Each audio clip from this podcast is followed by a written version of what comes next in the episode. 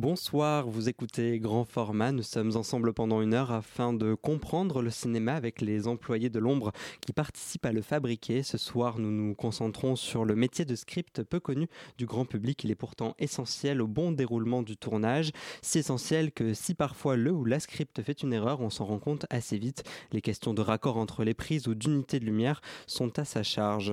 Jour. Nuit. Jour. Jour. Nuit. Monsieur Lacour, je vous en prie, à la longue, ça devient casse-pied. Et elle est là pour parler de son métier, de sa vision du cinéma. Nous avons le plaisir de recevoir ce soir la script Lara Rastelli. Salut Jérémy, ça va? Salut Alice. Tu t'es fait ça au foot, il paraît? Voilà. C'est peut-être pas non plus très... Non, ça c'est pas. Oui. Et aujourd'hui, c'est le numéro 10 de grand format et on fête cet anniversaire sans Luc qui n'a malheureusement pas pu venir aujourd'hui, mais il est présent dans nos cœurs et dans nos oreilles. Soyez pas en train de vous débarrasser de moi, vous, par hasard? Non, pas du tout. Je plaisante, Dolores. Je me doute bien. Et bonsoir Lara Rastelli, merci d'être avec nous. Bonsoir, merci de m'avoir invité. Il est le survivant des chroniqueurs, le Rambo de cette émission. Bonsoir Jocelyn Estève, de quoi tu nous parles ce soir Bonsoir Théo et bonsoir à tous. Aujourd'hui, j'ai décidé, j'ai voulu même rendre hommage à une personnalité un peu oubliée du monde du cinéma. Et pourtant, elle a inventé le métier de script. Il s'agit de Sarah Mason. Plus tard, je vais vous parler de la relation qu'entretient le cinéma et le jeu vidéo. Un bien beau programme et même si on n'aura pas le plaisir de le voir, on aura celui de l'entendre. Luc nous a enregistré sa chronique sur le Festival du cinéma européen. Ma mère c'est nous a préparé le blind test. Plus tard, on abordera largement le film Rome, ville ouverte, le film de chevet de notre invité.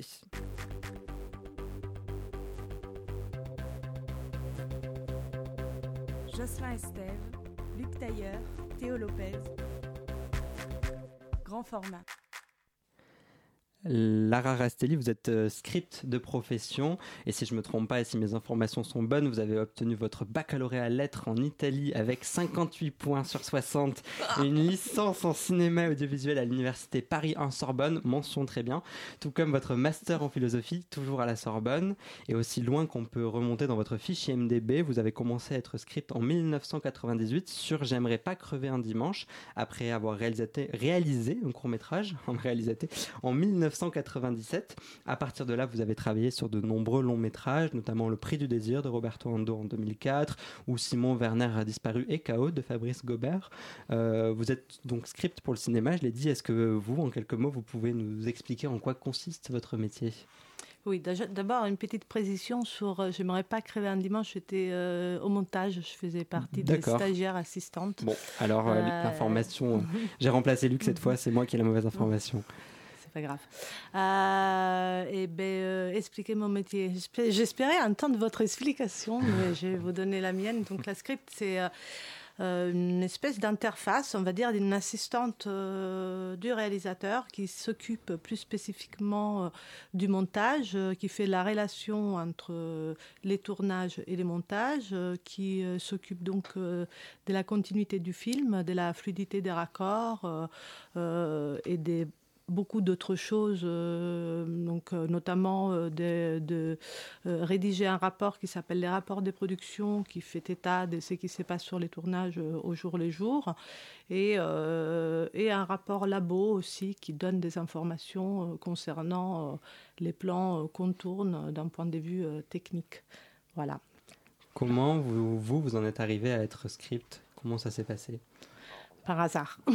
C'est-à-dire que j'ai fait des études de philo avant, voilà, et, euh, et puis je me suis retrouvée euh, sur euh, un tournage un peu par hasard. La mère d'une de mes meilleures copines est en script. J'ai passé des vacances chez, chez, chez eux, donc avec ma copine, et puis un jour elle m'a demandé si je voulais venir euh, avec elle euh, sur les tournages. Elle savait que j'adorais les cinémas et j'étais debout à, à 4 heures parce qu'on partait à 5 heures et je, devais être euh, avec 20 minutes d'avance devant la porte. Et quand on est arrivé sur ces tournages, elle m'a présenté comme son assistante. J'ai un peu paniqué. Je lui ai dit, mais je sais même pas quel métier tu fais et tout ça. Elle m'a répondu, mais moi je sais.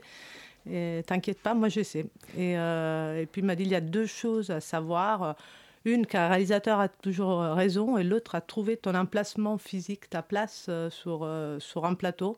Et, euh, et puis direct, elle m'a donné des tâches. C'était un film italien tourné en partie à Prague. On était donc à Prague et, c'était deux épisodes pour la télé. C'était avec Antonio Banderas qui jouait euh, le jeune Mussolini à l'époque où il était encore socialiste. Et, et il y avait, mais je ne pourrais pas dire les nombres, mais il y avait vraiment beaucoup, beaucoup, beaucoup de figurations. Et euh, peut-être les, tournages sur lesquels j'ai le plus vu de figurations. Et, euh, donc Annie, cette script m'a envoyé, euh, m'a envoyé vérifier des anachronismes, on va dire, possibles sur, sur les tenues, sur les costumes. Ça pouvait être des lunettes, ça pouvait être des montres qu'on aurait oubliées ou quelque chose comme ça. Et en gros, à la pause de midi, je savais pas que je voulais être script, mais que j'en ai- j'en avais marre de la philo, ou en tout cas que j'avais envie que le cinéma, euh, ça soit ma vie euh, quotidienne. Et la journée, euh, on va dire, la, journée de, de- découverte des cinémas s'est transformée en, un véritable stage. Et puis, et puis quand je suis rentrée en France, euh, parce que j'habitais déjà en France, euh, j'ai fini ma maîtrise des philo. Et, euh, ensuite, j'ai été dans les écoles de cinéma qui existaient à l'époque, mais il n'y avait pas de formation script, à savoir Louis Lumière et, et, et la Fémis, bien sûr. Et, et, du coup, et du coup, à partir de là, j'ai commencé à me proposer comme script sur les films de fin d'études de, de ces deux écoles, et c'est comme ça que j'ai appris. Un Donc vous avez un peu appris sur le tas et par vous-même en vous débrouillant, parce que Mm. de toute façon, il n'y a, pas de formation de script. Si, si, bon, aujourd'hui, il y en a. Il y en a maintenant, il n'y en avait pas à Euh, l'époque peut-être. Euh, je suis même intervenante à la FEMIS dans les cursus euh, script et euh, c'est la plus solide. Il y en a une autre à l'ANSAS en Belgique, mais qui est plus une formation montage script en parallèle. Voilà, oui, aujourd'hui il existe des, des formations et, et, il y a des très bons élèves qui sortent, euh, des très bons scripts qui sortent de ces deux écoles, par exemple. Alors j'ai lu sur votre fiche que vous avez réalisé un, court métrage, Léon Mali, avant d'être script, puis un, documentaire en 2006, Nicidia Grandir en prison. Euh, Est-ce que ce sont des expériences isolées ou vous aimeriez aussi de temps en temps et peut-être plus souvent passer à la réalisation? Déjà, il y, en a, il y en a un autre. Je pense que vous avez regardé mon profil IMDB qui est, Qui n'est pas complet C'est vrai que c'est assez difficile de trouver des informations. euh, Euh, hum, hum, ben, en fait, en fait euh, j'adore les documentaires en général. Et, euh, et puis, euh, euh, est-ce que j'aimerais euh, je, je, je- Disons, Nisida, euh, ça a une dizaine d'années. Euh, C'était une aventure qui a duré. Plus que deux ans, je crois, entre les tournages, les montages et tous les restes. Euh, une script ne travaille pas 365 jours euh, par an, donc euh, j'aime bien avoir des projets en parallèle et les documentaires en fait partie, l'écriture aussi. voilà, et c'est des expériences qui ont aussi qui m'ont aussi beaucoup nourri comme script parce que quand, quand, on réalise un documentaire, euh, Léon Mali aussi c'est un documentaire, hein, c'est un documentaire sur les enfants de la Goutte d'Or et sur les fils des sans-papiers qui étaient à l'époque à l'église Saint-Bernard. C'était la première euh, grève des sans-papiers euh, euh, qui avait un retentissement médiatique, on va dire. Et, et en fait, mes expériences en documentaire m'ont toujours aidé à à mieux comprendre euh, les difficultés d'un réalisateur, c'est-à-dire euh, le fait qu'on porte un projet sur les épaules, que parfois c'est pas simple d'avoir toute euh, cette responsabilité et que et qu'une script est là aussi beaucoup pour l'épauler, donc pour lui, enlever certaines charges, pour lui faciliter sa tâche. Vous faites aussi partie de l'association des scripts associés, Euh, qui réunit donc plusieurs scripts. Euh, est-ce que c'est, est-ce quel est l'intérêt de ce groupement? Est-ce que, est-ce que ça permet de, de, parce que le script est quand même peut-être un métier où vous êtes toute seule, vous avez parfois une assistante ou un assistant. Est-ce que ça permet de, de se rencontrer entre scripts et de, de se donner des, des tuyaux, des, je, je sais pas, quel est l'intérêt de cette, cette association? Alors, en effet, script, c'est un métier euh, très euh, solitaire. C'est-à-dire, moi, j'ai toujours considéré, et j'essaye de, de, de, de, comment dire, de, de les mettre en pratique, que je fais partie de l'équipe mise en scène. Donc euh, j'ai des relations très étroites avec euh, les, le premier assistant, euh, la deuxième assistante ou le deuxième assistant. Et, euh, et en même temps, on a un savoir-faire technique qui nous appartient qu'à nous. Et, euh, et qui, quand on a des difficultés ou quand on se pose des questions, euh, ben on est toute seule sur un plateau à pouvoir euh, se donner une réponse. Les scripts associés, ça permet aussi ça. Ça permet de, de, de, de, de, se confronter sur, euh, sur des, cas des figures. Ça, permet de euh, parler d'utilisation de matériel par rapport aux nouvelles technologies. Ça permet de défendre un métier euh, qui, euh, qui parfois n'a pas, euh, comment dire, tout le... qui, est un vrai métier de l'ombre en fait. Voilà. Et du coup ça permet aussi de, de- de pouvoir réfléchir à comment les valoriser à, à, à, à- passer euh, donner une image de la script qui, va au-delà de euh, la cigarette. Elle était main gauche euh, c'était plus qu'un mégot etc etc parce qu'on s'occupe des choses qui sont bien bien euh, plus importantes au niveau du sens du film, notamment sur, sur euh, la cohérence du jeu, sur euh, les rythmes d'enchaînement des plans, puisqu'il faut savoir que, voilà, qu'un tournage s'est fait dans, la discontinuité. Et, donc, voilà, les scripts associés, ça permet, ça permet des confronter euh, nos, nos, nos problématiques euh, sur euh, des tournages et, et ça permet aussi de, de se poser des questions sur notre métier, sur son, son évolution. C'est un, un bon moyen de, de s'entraider aussi. Vous êtes toujours à l'écoute de grands formats. On se retrouve juste après une petite chanson. A Violent Yet Flammable World. Bravo l'anglais. de Au revoir Simone.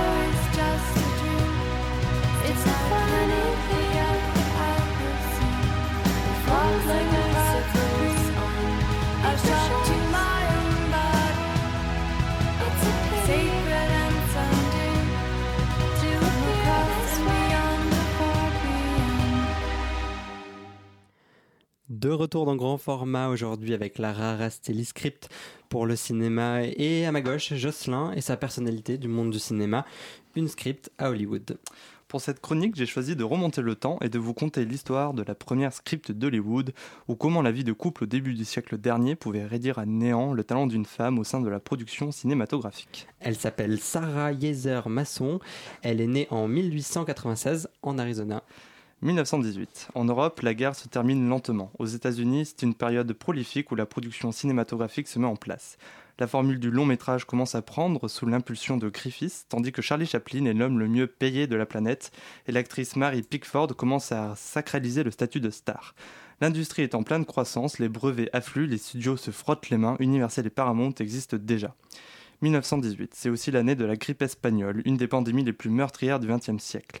Certains cinémas sont obligés de fermer, tandis que 60% de la production en Californie sont suspendus durant 4 semaines. 1918. Dans ce marasme, Petit Film influencera plus tard la production mondiale. Sous l'impulsion de Douglas Fairbanks, qui produit et interprète le premier rôle, le film Arizona est réalisé. S'il ne rentre pas dans l'histoire, le mélodrame dénote par sa production. À une époque habituée à des formats courts, la longueur inhabituelle du film induit un tournage plus étendu mais aussi plus éparpillé. Les galères s'enchaînent. C'est alors qu'une jeune scénariste propose son aide sur le plateau et la continuité des séquences et permet la continuité des séquences et assure les raccords de la réalisation. Sarah Mason ne le sait pas encore, mais elle invente ici ce qui sera appelé plus tard le métier de script. Pour ce film, elle est créditée en tant que commis à la continuité. Le terme script s'imposera plus tard à Hollywood. Ce qui est plutôt étonnant, c'est que très peu d'informations concernant son travail ont remonté le temps. Et c'est bien dommage, car Sarah Mason n'était pas seulement script, et même au contraire, elle est finalement bien plus souvent créditée en tant que scénariste. Elle semble avoir été très cultivée et excentrique, elle connaîtrait tous les sonnets de Shakespeare. En 1930, elle reçoit un Oscar partagé avec son mari pour Little Woman, réalisé avec le fameux Kugor. Elle a aussi travaillé pour un classique du mélodrame, Le secret magnifique de John Stahl en 1935. En fait, c'est là que le bas blesse, le manque d'informations sur son travail et ses trouvailles. Car mariée à Victor Herrmann, avec qui elle collabore souvent, on soupçonne l'industrie d'avoir minimisé son influence. Le peu d'informations que nous trouvons à son sujet émane d'entretien dans son mari qui semble souvent s'accaparer le travail de sa femme. Son instinct me rappelle celui de Caroline Alice Lejeune, pionnière en termes de critique à laquelle j'avais consacré une précédente chronique. Pour ces deux figures du cinéma, peu d'informations circulent et à ce sujet, remercions le travail de Women Film Pioneer Project, une sorte de Wikipédia engagée à la reconnaissance du travail des femmes au sein de l'histoire du cinéma. Merci beaucoup Jocelyn Steve, euh, Lara Rastelli. On va à présent vous soumettre à l'épreuve ludique de cette émission. Alors c'est le blind test qui est préparé cette semaine comme euh, tous les mois euh, par Luc Tailleur. On vous passe cet extrait de film, à vous d'essayer de retrouver de quelle œuvre il s'agit. Alors. Jocelyn il joue avec vous parce qu'il sait pas non plus de quoi, de quels extraits il s'agit. Le thème de ce soir ce sont les films italiens. Votre micro reste ouvert pour donner les réponses si jamais vous l'avez. Extrait numéro 1. Je vais vous décevoir.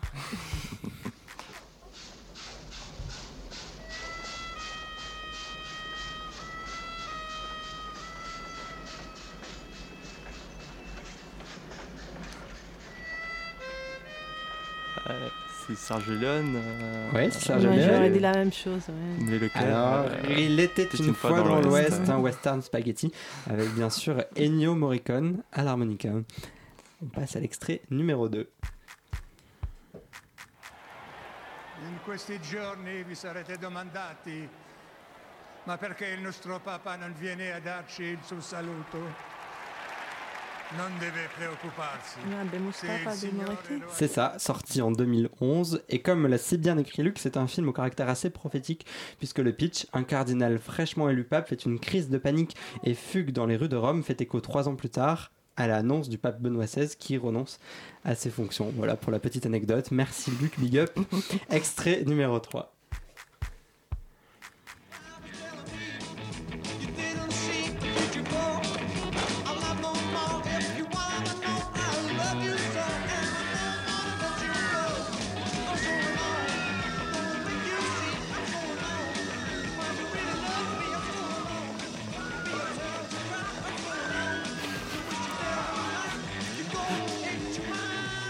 C'est la spécialité de Luc de mettre des extraits musicaux, c'est tellement compliqué. Alors, Ah, c'était un extrait du film, du très beau film Blow Up réalisé par Michelangelo Ah. Antonioni Ah, en 1966. Alors, il est très dur à trouver, je italien pas trouvé. Et c'est et c'est une scène assez folle où l'errance du protagoniste l'amène à traverser un concert des Yardbirds devant un public taiseux immobile qui s'enflamme dès lors que le, le personnage euh, sur la scène défonce sa guitare. Voilà, on passe à l'extrait donc numéro 4.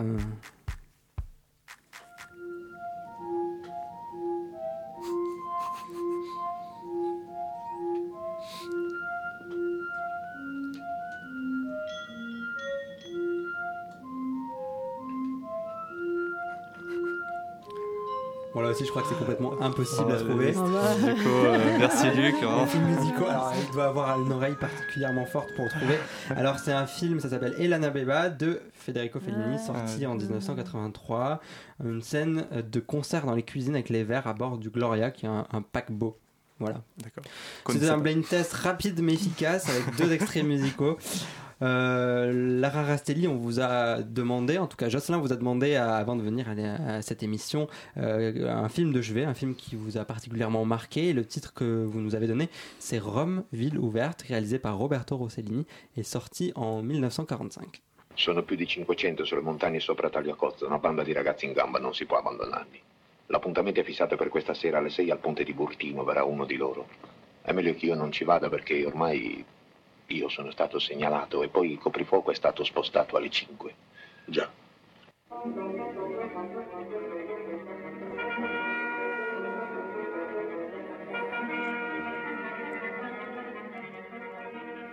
Rome, ville ouverte, c'est un très beau film sur la guerre et la résistance, film dans lequel Manfredi, recherché par la Gestapo, se cache chez un imprimeur, Francesco.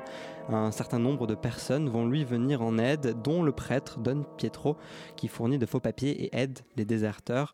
Euh, pourquoi vous avez choisi ce, ce film?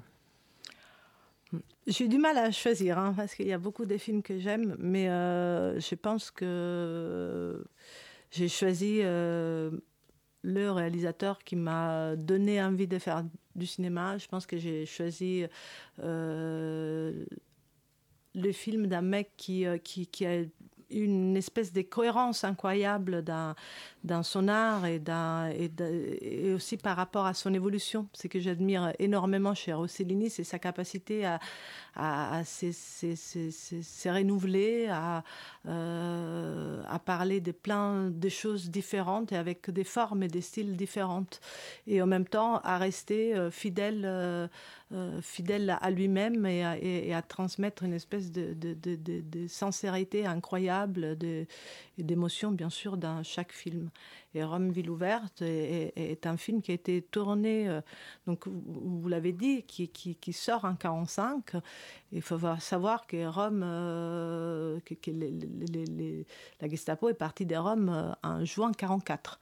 C'est-à-dire qu'il est en train de faire un film quelques mois après dans une ville qui, qui- a vécu la guerre et où il y a pénurie d'électricité, évidemment pénurie de pellicules, et qui est en train de Il me semble que dans ce film, il, fait référence à, trois euh, événements. Enfin, l'histoire des gamins, par exemple, des gamins qui fabriquaient, euh, qui faisaient partie de la résistance et qui fabriquaient des, bombes artisanales et qui, qui se aussi pour euh, des résistants, et qu'ils l'étaient, hein, parce que souvent les gamins en Italie ont été utilisés pour, faire des, ponts entre les résistants. Euh, ça fait référence aussi à l'exécution euh, d'un prêtre euh, résistant et ça fait référence aussi à l'assassinat d'une femme qui est jouée dans Rome ville ouverte par Anna Magnani, une femme qui était enceinte et qui, qui était, voilà, qui était assassinée pendant une rafle. Et, et lui, à peine quelques mois après, mélange tout ça et arrive à faire un film avec euh, des non-comédiens qui parlent allemand, qui sont, je crois, des prisonniers. Enfin, c'est- absolument fou. Euh, je ne connais pas l'histoire de comment les films a été produit, mais on peut, enfin, on peut se l'imaginer. Qu'est-ce que c'est de tourner un film comme ça, qui, qui malgré tout est assez spectaculaire. hein. Je- euh, voilà, j'adore ce film et je l'adore par sa simplicité aussi. C'est-à-dire que qu'il y a des choses euh, très fortes et très importantes qui sont euh, qui sont racontées euh, avec avec une façon de mettre en scène et d'économie de, de, de, des plans et d'économie de incroyable quoi. C'est incroyable. Ouais, c'est c'est un film qui est tourné avec très peu de moyens, avec de la, notamment de la pellicule photographique qui a été mise bout à bout. C'est on, fou. on sent vraiment que c'est un Ah. film fait avec presque rien. Est-ce que vous, ça vous est déjà arrivé de travailler sur des, des films un peu fauchés où il fallait se débrouiller euh, comme on peut? Euh, je pense que oui, déjà en documentaire, on n'a pas beaucoup de moyens. Les films que j'ai fait en documentaire, c'est- souvent des, mini-budgets. Euh, ça m'a déjà, m'est déjà arrivé à mes tout débuts de me retrouver sur euh, un projet qui n'a jamais abouti, mais sur lequel j'ai travaillé pendant des mois et des mois en préparation. J'ai déjà fait, j'ai pas mal travaillé en Super 8 aussi. C'est un peu les formats des, pauvres. C'est un peu les cinémas qu'on pouvait euh, plus ou moins tous faire. Euh, voilà, je, pense qu'il faut. La cohérence est quelque chose de très important entre, entre ce qu'on a envie de raconter, les moyens qu'on a. Et, euh, euh, évidemment, travailler avec peu de moyens, c'est euh, à la fois enrichissant parce que ça oblige à être créatif, plus créatif que, que, peut-être quand on a de l'argent, mais euh, et, euh, et en même temps mettre plus de temps. Enfin, il faut prendre là, là où on peut, c'est-à-dire euh, là où on a des ressources. La ressource dans un film fauché, c'est souvent sa, sa capacité à, à- créer. Et est-ce que quand il y a moins de moyens, de fait, le rôle de la script va être plus étendu, va être amené à faire plus de choses pour compenser des postes en moins, ou est-ce que ou plus plus travailler peut-être, ou alors est-ce que vous l'avez pas forcément ressenti?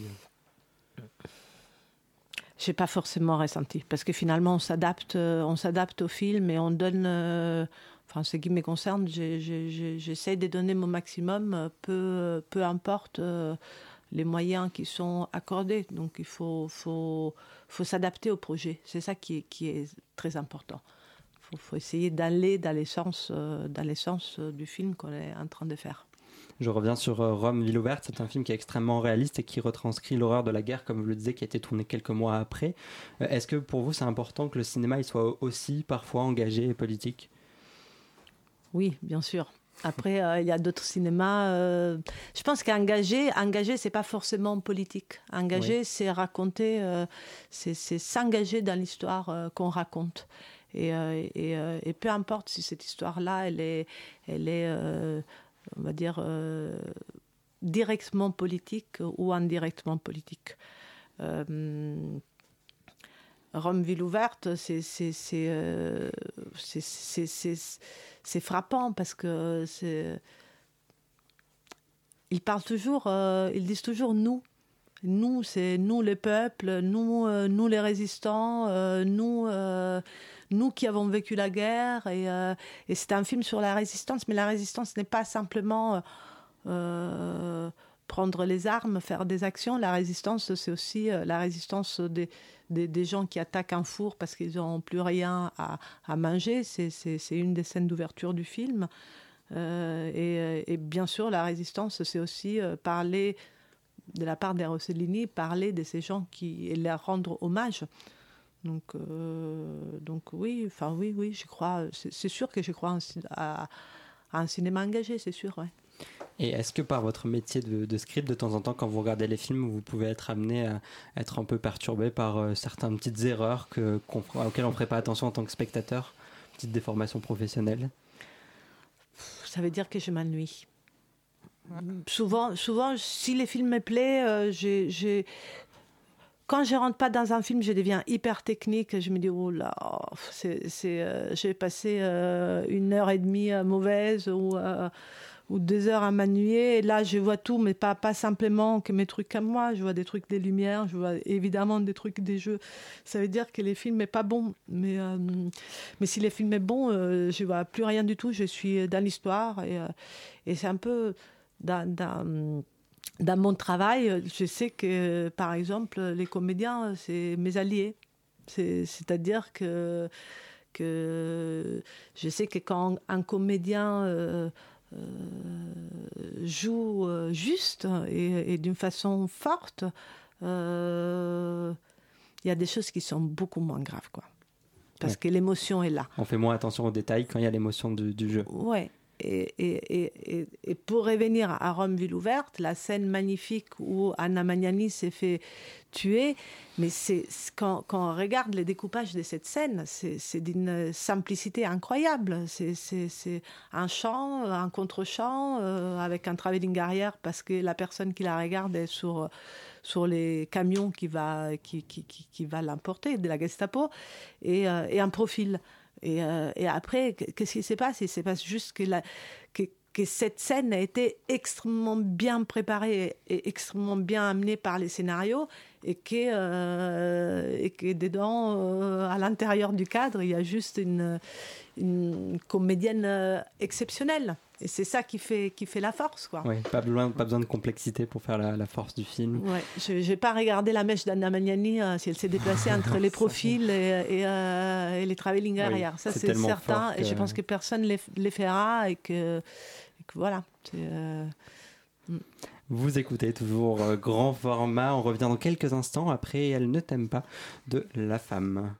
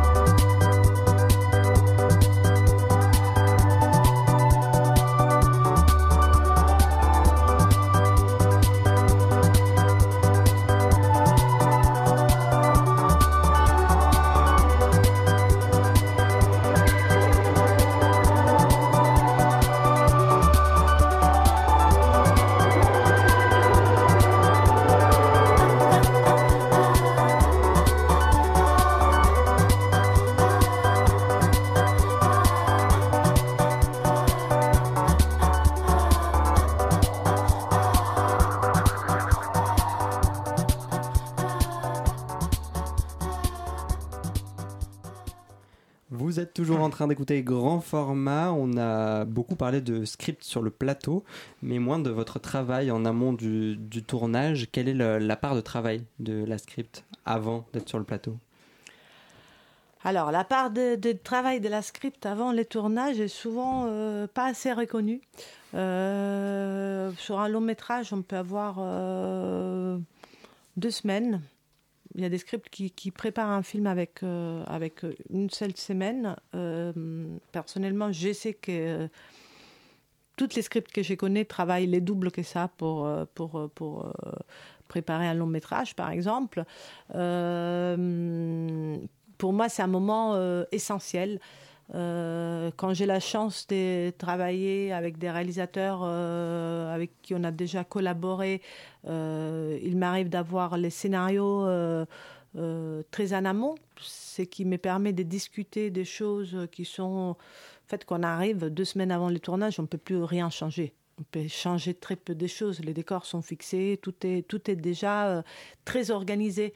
Du coup, c'est, au moins dans l'incohérence incroyable, c'est très difficile de, euh, de, de, donner euh, un avis qui permettrait d'améliorer quelque chose de l'ordre de la continuité, hein, parce que c'est, un peu notre domaine. Donc voilà, il y a, il y a une, une lecture hyper attentive du scénario. Il y a une lecture, on va dire, une lecture du cœur. C'est, ma première lecture. Jamais je pense à mon métier quand je lis la première fois un, scénario. C'est super important de garder euh, de la fraîcheur et de s'en souvenir. De s'en souvenir euh, à, bah, un mois, deux mois après. Pour, retrouver, pour retrouver ce qui fait euh, l'essence de, de ces premiers ressentis. Euh, ensuite, euh, ben, euh, il y a une lecture qui est plus technique. Ensuite, il y a une rencontre avec, avec les réalisateurs. On commence à en parler. Parfois, il m'arrive de lire trois fois avant de, de rencontrer un réal. Si, je ne les connais pas, par exemple, ça peut m'arriver.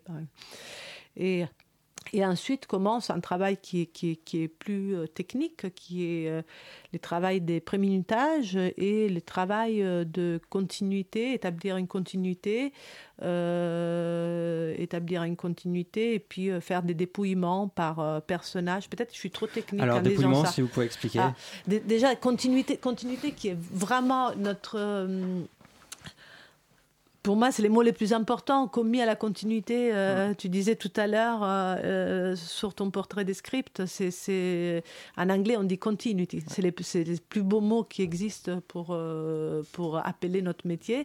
Donc la continuité, déjà, c'est, ces moments où, où on- on- on, on- fait un schéma, on va dire, où, euh, où on, résume les films et euh, en résumant les films, on les partage en unités temporelles qui peuvent être des journées ou euh, des années ou, ou des années avec des flashbacks, des flash-forward. Ensuite, on, on- s'occupe de savoir qui joue dans cette scène à travers des dépouillements par euh, personnage, euh, de savoir qu'est-ce qui raccorde euh, dans, leur- dans leurs accessoires, dans leur véhicule, dans euh, leur coiffure, dans leurs blessures et dans leur continuité émotionnelle. Moi, je me fais souvent une petite colonne des continuités, ça s'appelle VRAC, mais je mets souvent des indications euh, là-dessus. Et les dépouillements, c'est euh, euh, toujours un dépouillement par personnage, un dépouillement par décor, ça c'est l'essentiel, et puis des dépouillements qui sont en fonction, en fonction du film. Et, euh, c'est des outils euh, qu'on n'arrête pas de regarder, enfin qu'on regarde souvent quand on est à un tournage et dont, et dont on se sert pour, euh, soit pour noter des évolutions, soit pour, pour se souvenir mieux des choses. Enfin, un comédien peut très bien me demander, surtout en série, hein, là où maintenant euh, il y a des comédiens qui arrivent une semaine, après ils partent faire un long métrage, après ils reviennent deux semaines après et, et peuvent pas se souvenir du tout. Donc nous, notre rôle, c'est aussi de dire oui, tu as rencontré cette personne à tel moment, c'est une scène qu'on n'a pas encore tournée, et là, et là, tu vas, euh, tu es à ces moments-là, vous vous êtes disputé, mais lui, peut-être qu'il n'a il pas eu cette dispute parce qu'on l'a pas tourné. Parce qu'un tournage, c'est, quand on dit continuité, c'est que les tournages se tournent en discontinuité totale. Euh, la plupart du temps, hein, pas tous les réalisateurs, mais la plupart du temps, c'est pour des raisons économiques des productions, on tourne dans la discontinuité. Donc il faut toujours euh, se référer à, ce qui se passe, se passe dans les scénarios et non pas simplement ce qui se passe euh, en tournage ou à ce qui va se passer euh, euh, en tournage et qui a modifié les scénarios euh, d'une façon voulue. Vous êtes un peu la mémoire des personnages en quelque sorte. Pas que, pas que des personnages, je, Mais je de- peux être aussi film, un peu la mémoire euh, du réalisateur, euh, je peux être sa mauvaise conscience, lui dire mais tu vois là, t'as écrit ta ta ta ta, est-ce que... Parce que là on n'est pas en train de faire ça, on est en train de faire autre chose, c'est normal, c'est pas normal, et, et, et parfois c'est normal, et parfois c'est c'est un oubli... un oubli ou une distraction de sa part et c'est euh, et, et- et voilà on discute à, à partir de à partir de ça quoi. Parfois, vous pouvez être amené à, à faire bouger la mise en scène en, en rediscutant avec le réalisateur Oh, ou ça, pas serait, vraiment ça serait très, près- ça serait vraiment très prétentieux Ouais. de dire euh, ça, Mais en mais, tout euh, cas, mais en tout cas, en tout cas, je suis, je suis là pour m'assurer que c'est ce qu'on est en train de faire, c'est vraiment ce qu'il veut. Et- ou ce qu'elle veut. Euh, c'est, c'est, euh, Et après, oui, ça, enfin, ça peut m'arriver de donner des petits conseils, euh, de dire peut-être, euh, voilà, peut-être que si elle faisait ça, euh, ta comédienne faisait ça, au lieu de faire ça, on comprendrait mieux, ou euh, peut-être qu'on répète trop. C'est, euh, voilà, non, bouger les choses, non, ça peut m'arriver de dire, je trouve que par rapport à la scène d'avant, ça serait bien de rompre et qu'il faut que, euh, que, l'acteur, enfin que les, personnages à ce moment-là aient plus de, euh, d'énergie. Et quelque part, c'est un peu le, le métier de l'assistant réa, non? Il me semble que du coup, vous collaborez aussi beaucoup avec l'assistant réalisateur?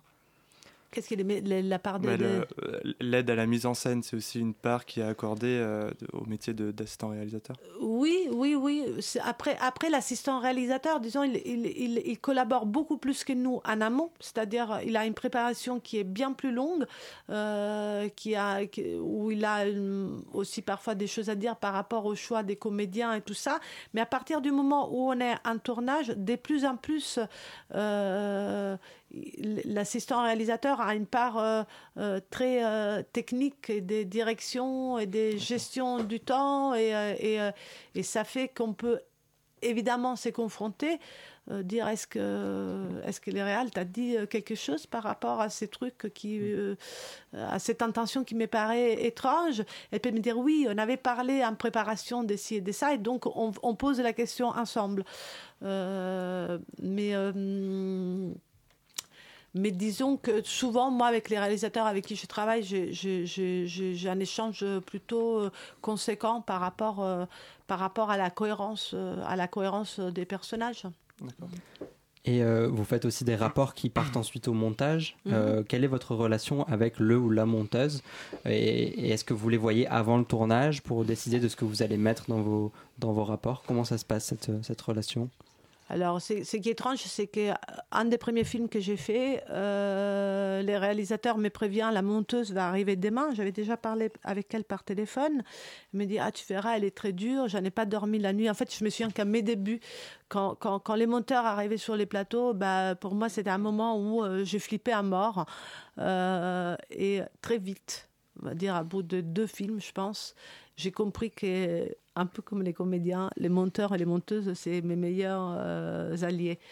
Et, euh, c'est-à-dire que, quand on est, euh, quand, quand j'ai l'impression de bien faire mon métier, c'est parce que je sais qu'au-delà du point de raccord entre deux plans qu'on- dont on a discuté avec, avec les réalisateurs, avec les chefs-op, si je peux en offrir, enfin si je peux en offrir, si, si les monteurs ont la possibilité d'en faire euh, quatre ou cinq autres, c'est bien. Parce que quand on arrive à montage, euh, forcément, il y a des choses qui ont évolué, soit par des contraintes purement matérielles qu'on a eues pendant les tournages, soit pour des histoires des rythmes qu'on les sent, euh, qu'on sent bien sûr en tournage, mais qu'on sent davantage sur, sur, sur la phase d'édition, sur la phase des montages. Et a fortiori, euh, c'est une phase créative. Donc il faut, il, faut, il faut que cette phase créative puisse tenir compte euh, du fait que la pensée évolue et que,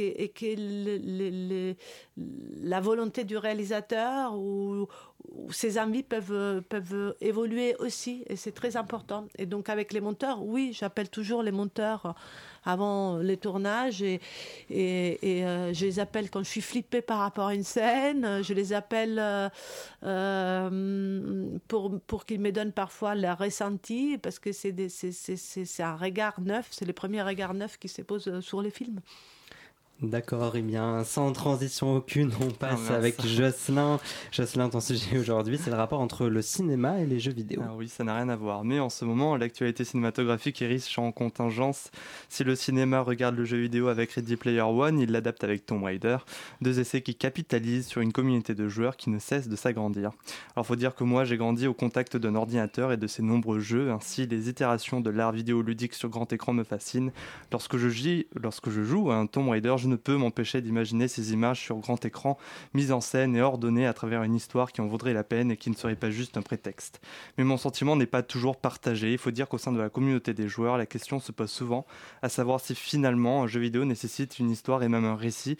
L'essence de son art n'est-il pas juste l'interactivité?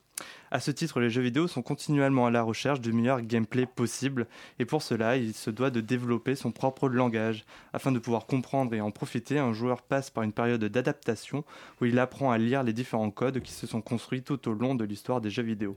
Pour un joueur régulier, il est devenu naturel d'appuyer sur la touche croix afin de faire sauter le, personnage ou bien actionner R2 pour tirer, pour, pour tirer au choix soit une balle, soit une flèche ou autre chose. La manette devient une prolongation de la main, tant et si bien que les yeux du joueur n'ont plus besoin de regarder les touches qui tombent comme naturellement sous ses doigts. Plus encore, c'est tout un environnement visuel et sonore qui s'est construit. Remarquons l'interface toujours différente d'un jeu à l'autre dans la forme, mais toujours similaire dans le fond. Et si le jeu crée son propre langage, il ne peut se passer de l'influence des autres médiums.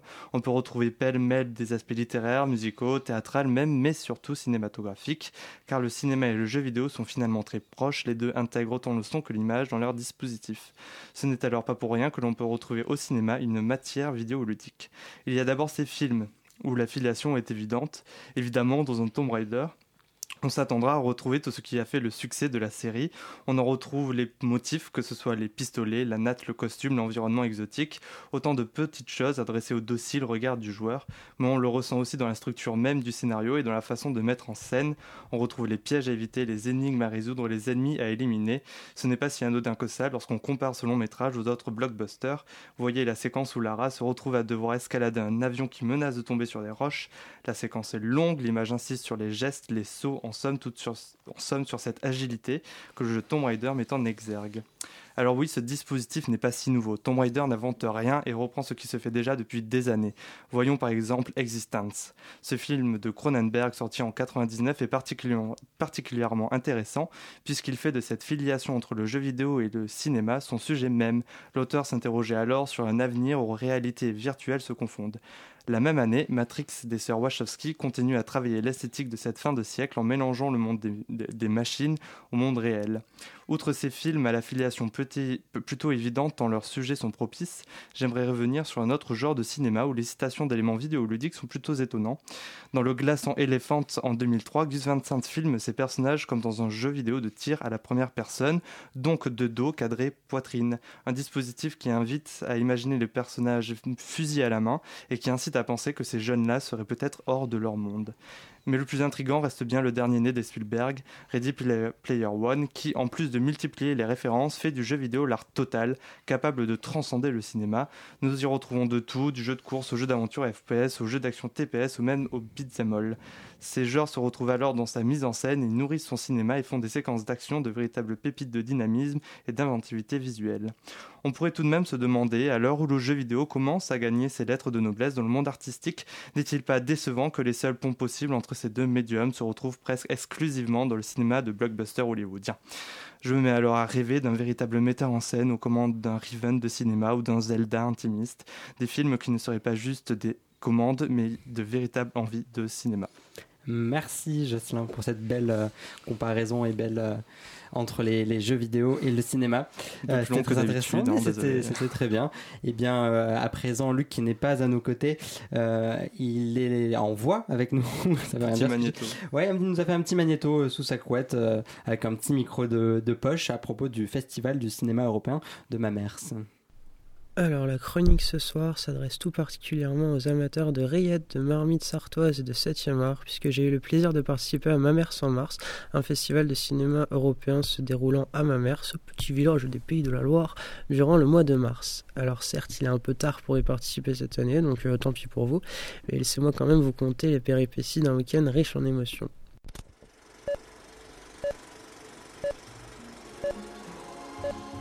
Donc pour cette 28e édition, euh, il y avait 7 longs métrages et 13 courts en compétition pour faire dresser les poils d'un public et d'un jury présidé par Marc Caro. Vous savez, ce génial dessinateur qui a joint ses forces à celles de Jean-Pierre Jeunet pour pondre notamment Delicatessen ou La Cité des Enfants Perdus. Et si vous êtes un fervent auditeur de grand format, vous avez sûrement déjà vu l'exposition lui étant consacrée à la Halle Saint-Pierre, dont j'avais dit le plus grand bien dans une précédente émission. Bref, on m'a raconté des histoires drôles, tristes, étranges, intimes, en allemand, en polonais, en flamand, en ukrainien. Et euh, bah, en fait, c'était génial d'avoir comme ça un panorama aussi large sur le cinéma en Europe. Et, euh, et c'est une belle opportunité en plus, puisque la plupart des films projetés, bah, ils n'ont pas encore de distributeurs en France. Et justement, ça, permet de voir des films qui n'ont pas encore été communiqués ou médiatisés. Du coup, on ne sait pas du tout ce qu'on s'apprête à voir, on n'a aucun préjugé et finalement notre ressenti est beaucoup plus spontané. Et c'est la, meilleure manière de, découvrir des films au cinéma. Donc je reviendrai sur le, le palmarès plus tard, j'aimerais euh, vous parler quand même d'autre chose, puisqu'en dehors des, projections, on pouvait à tout moment s'essayer à la série Calls de Canal+, réalisée par Timothée Hochet, et en fait ce sont des histoires racontées uniquement par le son et sans aucune image. Police secours à votre écoute. Bonjour. euh, je vous appelle en fait pour vous signaler un comportement euh, étrange quoi, de- devant ma maison. Donc on prend place dans, dans une petite cabine plongée dans le noir et on, on a la possibilité d'écouter au casque plusieurs épisodes de la série. Euh, alors moi j'ai écouté des plongeurs en exploration sous-marine communiquant par radio ou des astronautes en sortie dans l'espace ou encore un agent de sécurité qui faisait face à une tentative d'attentat en plein parc d'attractions pour enfants. Et en fait le concept est brillant puisque en plus d'être très bien conçu, bah, il repousse toutes les contraintes de production que peut engendrer l'image et euh, pour donner une totale liberté à l'imagination de l'auteur mais aussi et surtout à celle du spectateur. Donc voilà, c'est vraiment un des trucs que j'ai le, plus retenu de ce festival. Mais euh, les lauréats bah, sont finalement les deux films qui m'ont le plus marqué, donc euh, ça tombe très bien.